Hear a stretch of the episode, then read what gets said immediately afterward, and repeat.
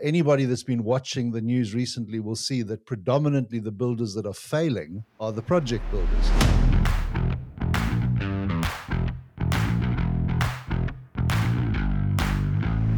Welcome to Professional Builders Secrets, the podcast for building company owners wanting to grow safely and securely. I'm your host, Will Blunt, and today I'm joined by our head coach, Andy Skarda.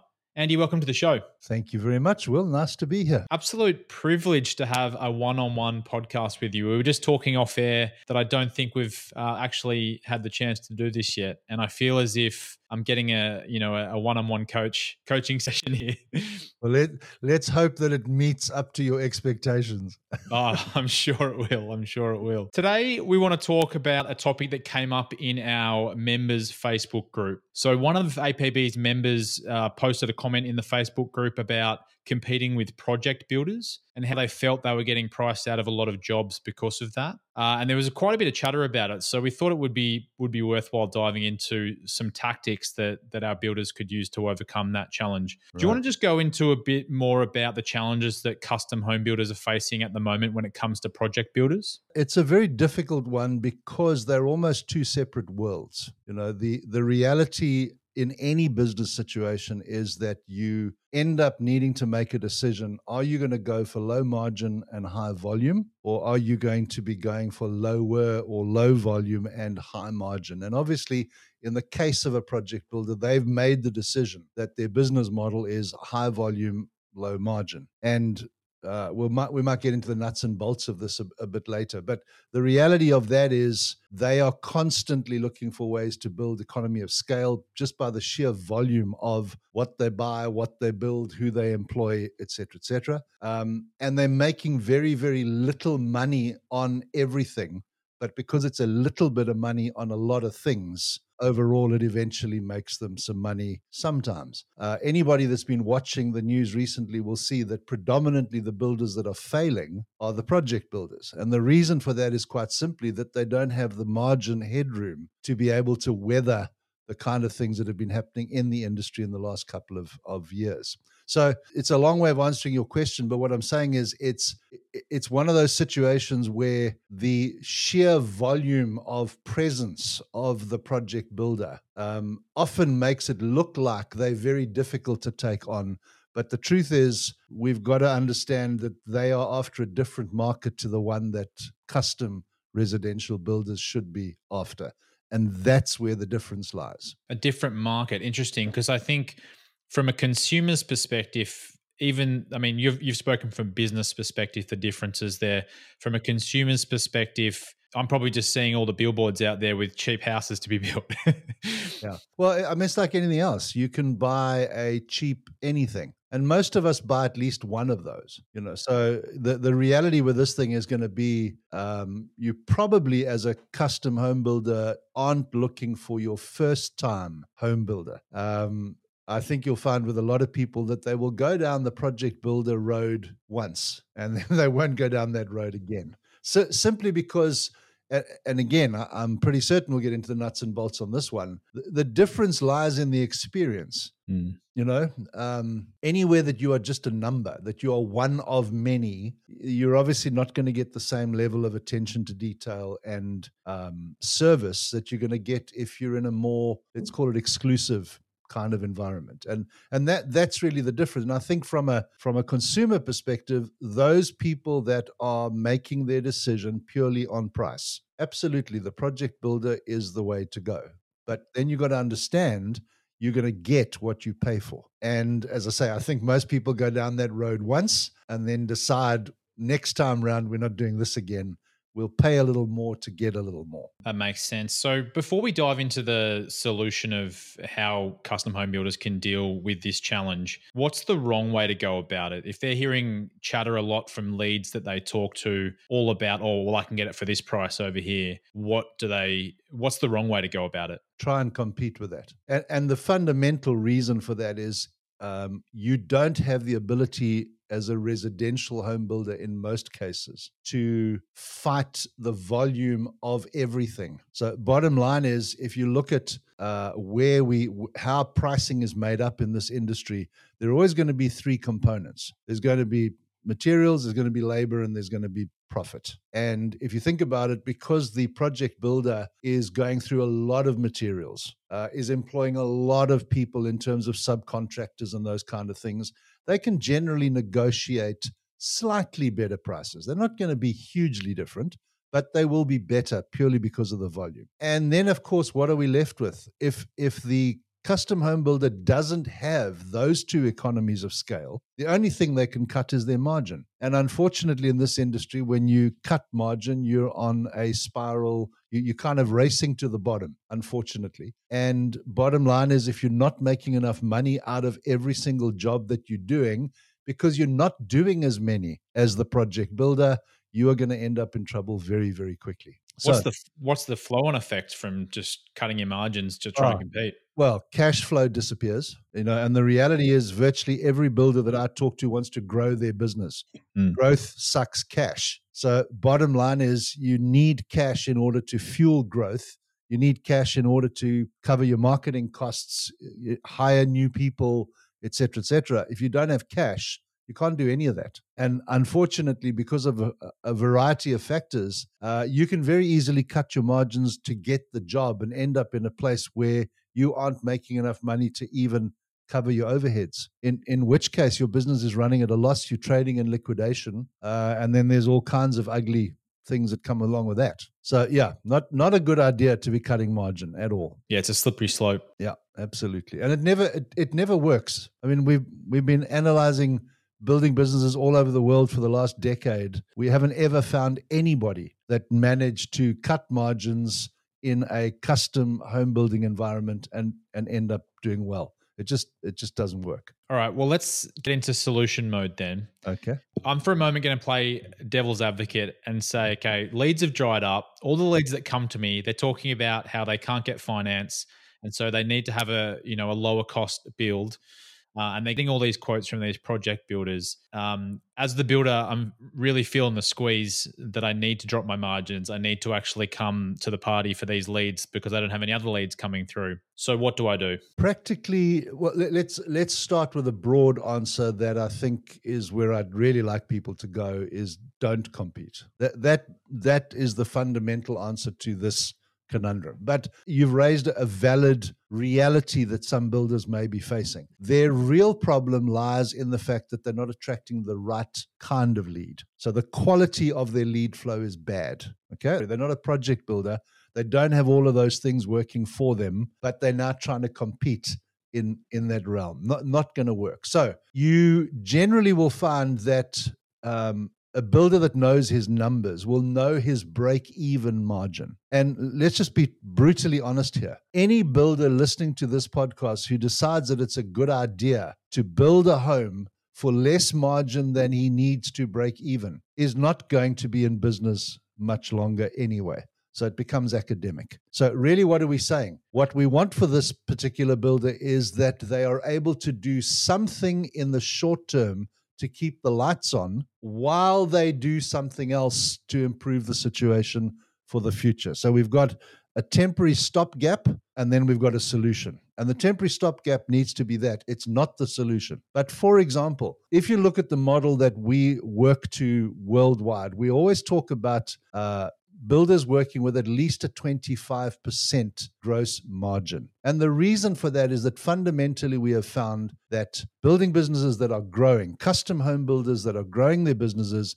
need at least 15% to fund that growth. That's the cash that we were talking about earlier. Mm. And that leaves them with a 10% net profit. Now, um, I'm almost I'm biting my tongue about what I'm about to say, but I'm going to highlight the fact that this is a temporary stopgap. It is not what we recommend ever. But if you have no other option, the 10% net margin could be shaved to some degree. But I would still never shave it completely because you never know what can happen in the six to nine months that you are actually going to be doing the build. So, if on one or two jobs you could compete with a lower net margin, then I would grudgingly allow you, in inverted commas, to do that as long as at the same time you are ramping up your marketing to attract the right kind of client who's not going to be in that price is the only determining factor space. And mm. then you are working as quickly as possible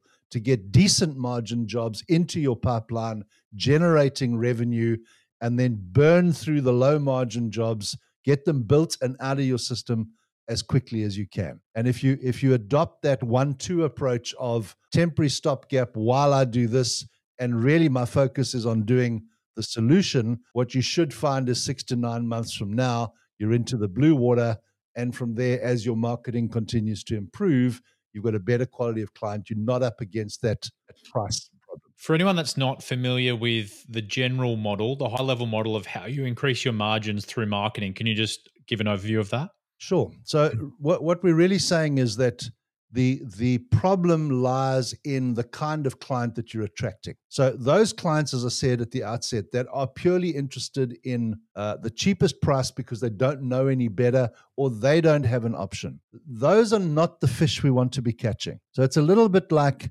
we're throwing out a net and we want to catch salmon and we keep catching gummy shark as well. We don't want to we don't want to eat gummy shark, although I have heard that a number of fish and chip shops do a really good gummy and don't tell us about it. Anyway, that's another story for another day. Um, we want the salmon. Now, the problem is if what's in your net is only gummy shark, well, then you've got a problem. You have to change your net or your location or or your methodology something's got to be different and what you're really trying to do is to make sure that the money you're spending on marketing is bringing only the fish that you actually want to catch and eat now in the beginning, it's not going to be only. But what you want to be doing down that road is constantly refining, tweaking, measuring. It's quite weird for me to be sitting here telling you how we should be running the marketing side of things. But anyway, so be it.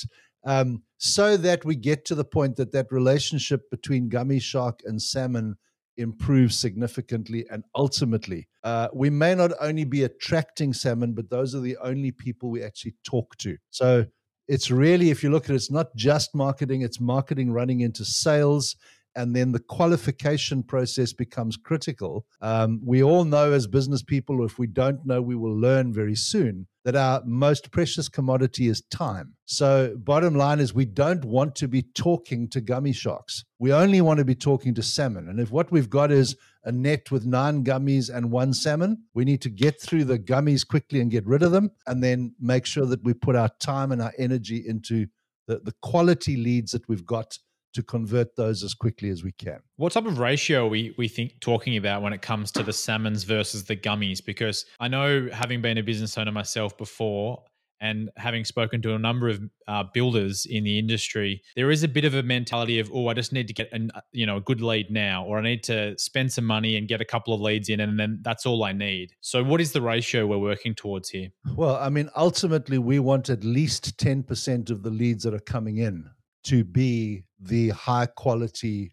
people that we're actually looking for. So it, it might sound counterproductive, but but what we're saying is if you are re- moving them through your process correctly, 10% of what you're getting will eventually deliver what you need in terms of revenue growth margin et cetera, et cetera. now to go back to that horrible example that you threw, threw at me if you've got nothing well then the ratio changes and and really what that becomes is you then have to be looking for the best opportunity available while you start to work on the other things. And the, the solution is going to be an iterative process of it's going to start off with quantity. You, you want to see that the leads are coming in. And then, really, what you want to be doing is finding what is missing in your messaging that's not bringing in more of the kind of people that you want to be talking to. And if you can adjust the messaging you're putting out there uh, over a period of time and reduce the number of wrong people coming in because if you think about it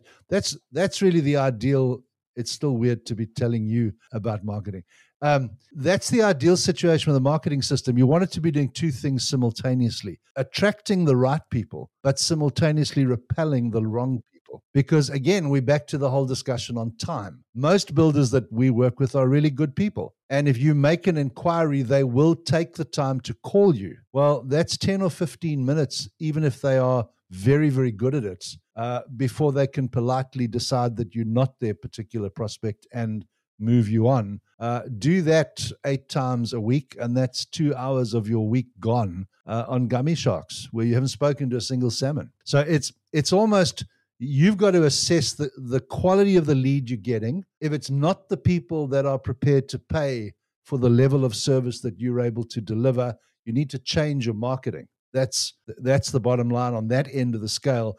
And then as you start to see the correct people coming in, you want to get rid of the others as quickly as possible so that you can invest your available time into those quality leads.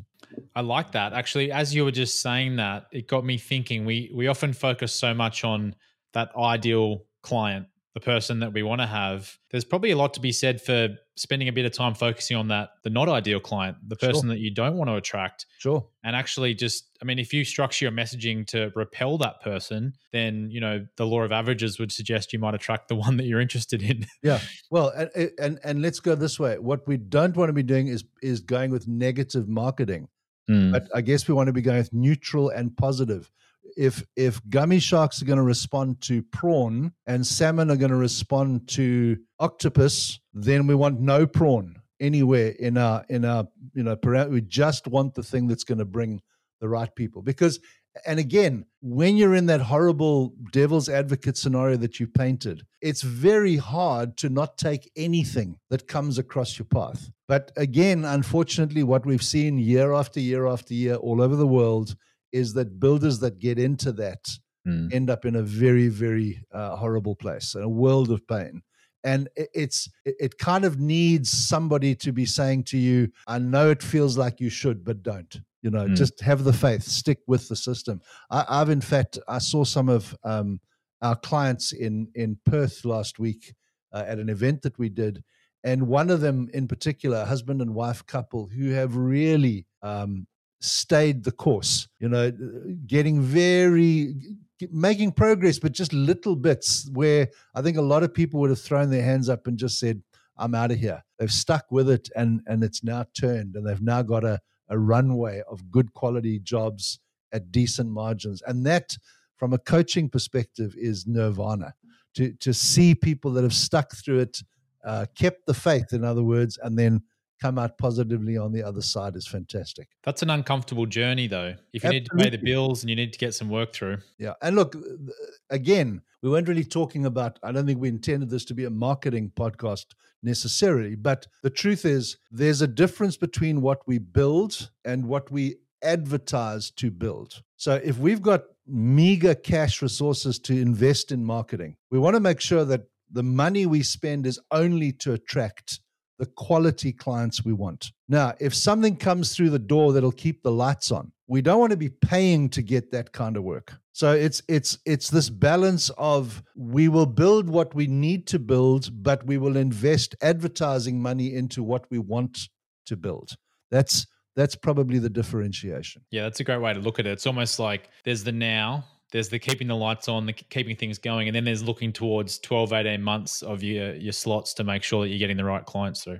absolutely. And the thing that people need to understand is to get the right clients through in 12 to 18 months, you've got to start now. You know, it's that old story about you want to sit under the shade of an oak tree, when was the best time to plant it? And the answer is 20 years ago. Well, when's the next best time to plant the oak tree? Today. So you know, it's it's literally, um, and and again, it, it just feels like this is going down the marketing road because at the end of the day, marketing affects margins. That's that's just the reality. But essentially what we want people to be doing is there are organic things that don't take a lot of money that people can be doing on social media um, old fashioned neighborhood letter drops those kind of things that are not hugely expensive. But the reality is, if those start to deliver the kind of clients that people are looking for, that's going to get them out of this short term problem. That will generate the cash. Then we can invest that into more marketing, and that will then bring the, the, the kind of clients that we want long term. Without going too much deeper into marketing, I think the other part of it is understanding how you can differentiate yourself from the project builders. So maybe it'd be worth if we could just spend a bit of time talking about what those key differentiators are for a custom home building company compared to, you know, the scale of a project builder. Yeah. Well, and that I think you've you've really just put your finger on the real issue here. You know, the the the sort of the way we led into this discussion was how how should a custom home builder compete with a project builder? Well, the short answer is they shouldn't. You know, that that's like um, how do we how do we have a sports competition between an ice hockey team on one side of the field and a cricket team on the other. Uh, you can't. Be an in- interesting new sport. Well, interesting, absolutely, um, but but it it, it it's never going to work, and and for all the reasons that we've already mentioned. So differentiation becomes the key, and the point that I've I've tried to make earlier is that most people, having been down the project builder road. Now, are there good project builders out there? Absolutely. Are there people that do give reasonable service for the kind of product they're offering? Absolutely. Are they all bad? No, they're not. But because of all of those things that make their model work, they can't afford to be as individually focused, as customized, as service oriented as a custom home builder can be. And therein lies the fundamental differentiation. If you look at the APB's mission statement, we want to improve the global construction industry for home builders and consumers. So, really, what we're saying is it is possible to build a home at a profit margin that makes it worthwhile for the builder and give the consumer a wonderful experience. It doesn't need to be a nightmare. So, that's really the place that we want to, we want to get to. And what we find coming back from so many of our members who get into uh, a, a professional and structured sales system, including design, including costing, is that the feedback they get from their clients is we absolutely love your process. It makes so much sense. We feel secure. We feel we feel like you care about us, like you're looking after us. This is a wonderful experience. And that's where the differentiation is going to come in. Actually, putting the time and effort into making sure from first contact through to end of warranty period, those people are looked after and, and taken care of. Yeah, it makes a lot of sense. And I think uh, you mentioned it earlier in terms of the ideal customer for a custom home builder is probably someone that's already built a house before. They've maybe gone down the project builder path as well, and therefore they're looking for something more personalized. Exactly. And, and you know, the, the sad reality is that our industry has a shocking reputation um, for a variety of reasons. You know, in people's minds, they don't, here comes that word again, they don't differentiate between the construction company they see failing on the on the seven o'clock news with a professional custom home builder who isn't comparable but they don't understand the difference and therefore they look at that. They've we've all got a brother-in-law who at a barbecue has told us about his nightmare building experience you know or we've had them. We, we've been down that road and we've had a builder who's you know hasn't done his estimating properly or he's deliberately given us a price just to get us into the contract and then some way down that road comes back and has that conversation where he says uh, i'm sorry but um, if you want me to finish your home it's going to be double what we agreed. At which point you know forget forget the financial uh, reality of that just the lack of respect and the way that you know you feel like you've been caught uh, you've been scammed etc etc nobody wants to be in that place. So the, the reality is, what's the opposite of that? The opposite is somebody that from minute one is taken care of professionally and, and properly. And the there is that is really where the ability to achieve the kind of margins that we are talking about is founded. If you are giving people a different experience, those people that understand the value in that will be prepared to pay for it. And that that really is the fundamental differentiation. Whether we're talking new home build or custom remodeling or renovation, it it that the value you offer your client is really where the difference is going to come. It's a weird it's a weird place that the building industry is in actually because traditionally you would think as a consumer bigger, is more secure, is safer. You know, will I give my money to the guy down the road just because he provides a personal experience, or will I give it to a big bank like Westpac or you know Commonwealth Bank or the United States Bank or something like that?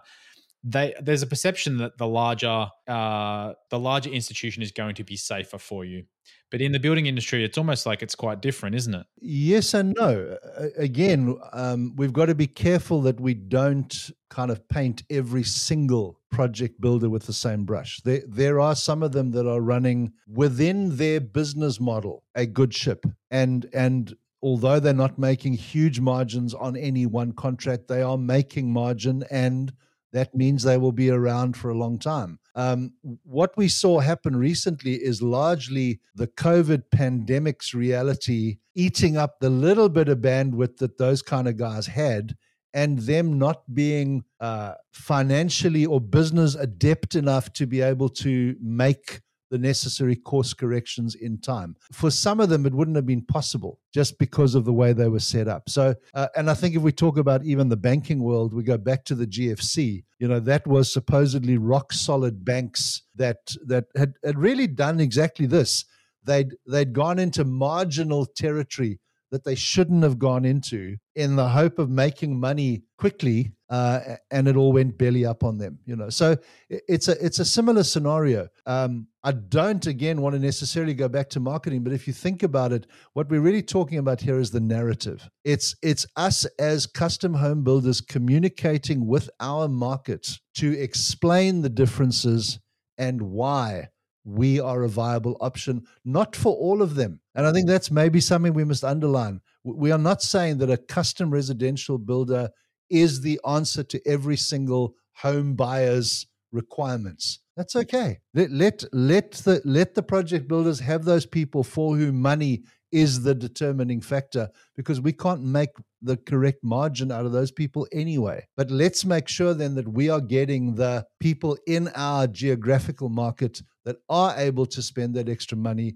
and they spend that with us. That's that's really what we want to do. And the only way we can do that is to make sure that our service offering lines up with what they are looking for. You've heard this phrase before good marketing enters the conversation that's already going on in the customer's mind that that's you you're looking for that customer who's saying I want to build, but I don't want to go through what I went through the last time. I need to find somebody who's going to look after me. Are you looking for a builder who'll look after you? Bang, I can see it on the back of a truck now. You know, what's that what's that guy going to do? Yeah. Up comes his mobile phone, click. Hopefully he doesn't get caught and get 10 demerit points, but when he gets when he gets to the office, he's going to be calling that builder. Why? Because that's exactly what he was looking for. And therein lies the differentiation. Okay. So marketing is a big part of it. And then obviously understanding where you can provide a benefit to a certain type of person Correct. that is the ideal customer for you. Is there anything else you can do to, I guess, help with the financial side of things, such as uh, strategic partnerships to get the right materials or you know better quality materials potentially that that can be a part of your differentiator yeah and, and the sad part is that you've touched on quality let's talk about that first um, you're not going to find anything in a project builder's um, material lineup that is illegal or not to code, but it's going to be the absolute minimum that it needs to be because that's how that model works. So, straight away, if you've got a more discerning client who is looking for a level of customization, they're probably not going to find it in the project builder anyway. So there straight away is is an is an obvious one. Um, we we talk a lot at the APB about building a 12 to 18 month runway of work. So so actually managing your construction slots so that they are limited in any one year.